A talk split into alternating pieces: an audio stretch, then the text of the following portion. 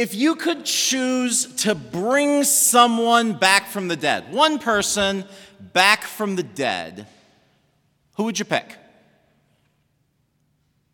My guess is that the younger that you are, or the, more, or the less death that you've had to deal with in your life, probably the more important a person is going to be like to the world, right? And you're gonna pick uh, maybe somebody who can fix our problems or move us forward. You're gonna pick like George Washington, or you're gonna pick Albert Einstein, or Norman Borlaug, or Linnaeus, or something like that, right? Uh, you're gonna pick somebody who could help, who is important, who we miss as a as an Earth. I think that maybe the more death you go through, though, in your life, maybe the more that you personally lose, personally sacrifice, the more personal maybe that selection would become. And that you'd pick somebody not necessarily because they were important to the world, but because they were important to you. And you just would like the chance to hang with them again.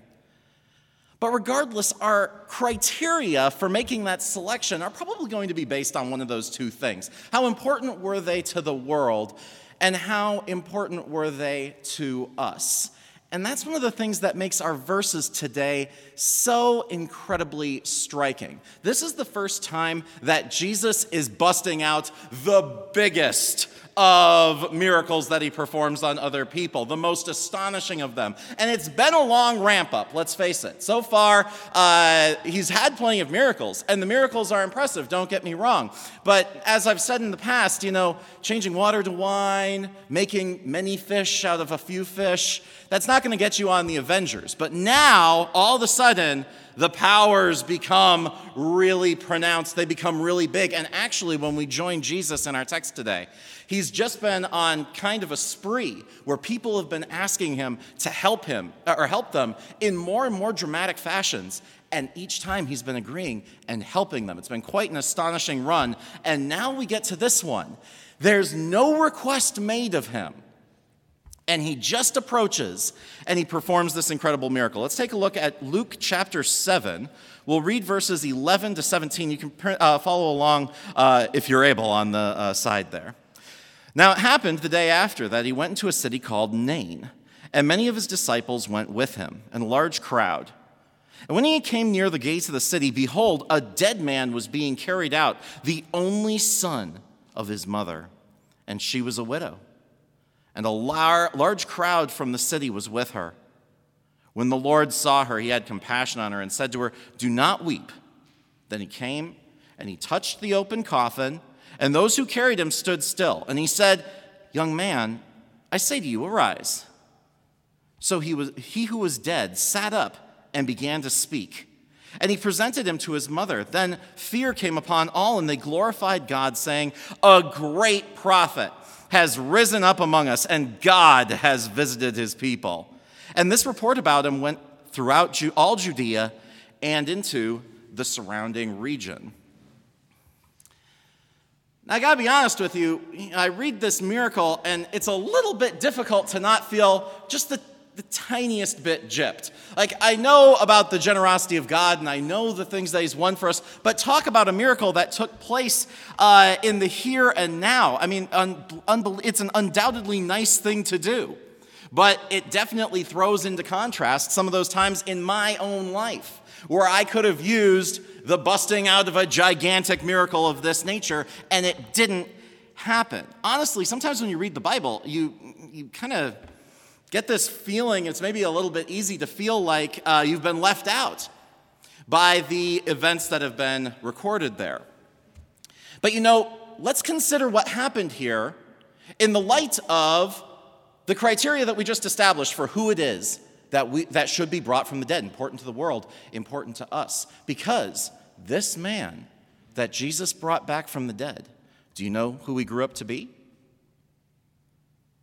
Nobody. He was completely unimportant. He was a blip on human history. There's no information about the Bible, what happened to him. There's no information outside the Bible, what happened to him. We don't even have any strong history or tradition uh, about uh, where he went. As far as we know, he went on and he was a great goat milker. And he, he was the, he, his, his big accomplishment was that he had the best non goat milking related story around the campfire uh, when they would swap stories. He was an utterly insignificant, totally unimportant blip. What made this guy worthy of God's attention? What made him worthy of life after death? There was nothing about him. Even if you had the Konami code for life and you could infinitely provide as many people as you want with 30 uh, uh, extra chances uh, uh, over the course of their existence, right? Wouldn't, even if you could do this forever, wouldn't you at least pick the people who are most important to you? to give that to first? Wouldn't there be kind of an order in there where you're like, okay, I, if, if I don't raise great grandma first, I am never going to hear the end of it. And that's going to be a long time because I'm giving her 30 lives, right? You're going to at least start with the people who matter most, who are most dear to you. And he picks this guy whose name we don't even know, who, as far as we can tell, did nothing for this world who, as far as we can tell, had no connection to Jesus whatsoever.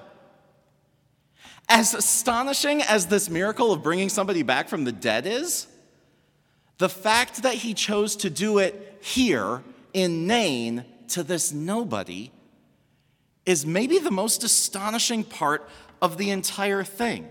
Jesus looked at this widow and her son and he took pity on them for exactly the same reason that he looks at and takes pity on us. Because without him, they had no hope. And without him, we have no hope. Jesus chose this sad, but let's face it, small family circumstance to demonstrate that he was who he claimed to be. Even at the time of his most astonishing miracle, he chose to deliver it in a humble, common way. He showed in this that he had the power to restore the relationship with God that we lost in the fall, and not just restore it for the people who are important by our reckoning, not just restore it to the people who are important by his reckoning. He showed us that we are all important in his mind. We talk so often about how God measures value differently than we do, but we really seldom see it ever writ this large, where he grants life to a nobody. We talk about uh, how God does everything for us and that uh, there's no action on our part that's required. Rarely do we see it so clearly as him coming over to somebody who's dead, taking them, stopping the coffin, and lifting them up out of, the, uh, out of their grave, right? This was not something that this person had any ability to affect for themselves. It was 100% God. God measures value differently, with no other cause than that he loves you for no reason. He exchanged his son's life for your life and for my life, for the lives of nobodies. God does everything for us. We were dead in our sins, on a slab, nothing that we could do for ourselves at all. And Jesus reached down, gave us faith, and picked us up again. We were doomed to live in a world of suffering. And God sent Christ into that world as a brother to suffer exactly the same things that we suffer. We were doomed to pay a penalty for our lives and actions. And God put that penalty on Jesus instead and gave us the heavens that Jesus had earned. We were doomed to die. And God took all of that wrath out on his son, pulling us off of our slabs just as surely as he did for the widow of Nain. We were doomed to rot in the ground. But Jesus' resurrection shows us that we have empty tombs. We have an empty tomb like his, we have an empty tomb like the nameless kid in our text. All of the events through this text, Jesus did without anyone asking. This was all on his part. The widow was too grief bound. The son was too dead. It was all Jesus who went with this. Now, like I said, this follows on the uh, heels of a bunch of other miracles uh, where people had asked things of Jesus. And in this one, it demonstrates, well, he knows what's best for us and he does what's best for us even without us asking. But sometimes when we harp on that fact a little bit too hard, we can kind of develop this like fatalistic attitude. We, we don't ask God as frequently as we uh, are invited to. Uh, for things concerning our lives, uh, we worry and stress. Well, what if the thing I'm, not, I'm asking about him is not necessarily in line with his will, and he's got such a better view of what's going on in my life, and I know I'm going to ask for something stupid, and as soon as I ask for it, something different's going to happen anyway so I may as well just turn it all over to him. We can develop this sort of like weird fatalism uh, when we are really throwing ourselves on God's mercy. But I want to encourage you still ask, still come before God. My uh, daughter, she's four, and uh, it was February, the end of February. You might remember it as right before the end of the world, right? And uh, so she had just heard about this coronavirus thing. And weirdly, even though my wife and I did not realize this was going to be a huge deal yet, she kind of just intuitively realized that if she's four and she's heard of a disease, it's probably going to be a big deal. And she got scared quickly. So she sat down and she drew a sign for us to put on the door. I had to help her with some of the letters, but she wrote, No coronavirus allowed. And then she drew a picture of her standing in stick looking very stern. I had never seen her draw a full frowny face on a stick figure before, but there she was. She wanted to draw herself with crossed arms, but it just came out as like the arms sticking directly out to the side. And uh, I thought this was really a fun thing. And, uh, uh, but we had to spend a, a couple weeks apart. I had some uh, work down here, and she uh, uh, was with my in laws up in St. Cloud. And we were Skyping together, or we were Zooming, not Skyping, nobody does that. we were Zooming together, and I wanted to show my in laws this picture that she had made. So I ran downstairs, I pulled it off of the front door, I brought it up, and I showed it. My daughter was sitting there and immediately, when she saw that I was showing that picture, she burst into tears. And at first, I thought that it was because uh, I had defaced her artwork by removing it from the door. But then, very quickly, I realized she thought that that sign on the door was keeping me safe, that coronavirus was seeing the sign, and that it wasn't keep coming inside, and that that sign was the thing that was protecting her daddy from harm. She wasn't upset for herself. She was scared because she thought that now I might get sick. How stupid, right? I mean, come on. Coronavirus isn't going to read the sign. Give me a freaking break. Oh, my goodness. At least I still have one daughter who might be college material, but. Now, obviously, I don't feel that way, right? And the reason that that sounds obnoxious and bizarre is because no father talks about his child that way, and it's not true anyway, right?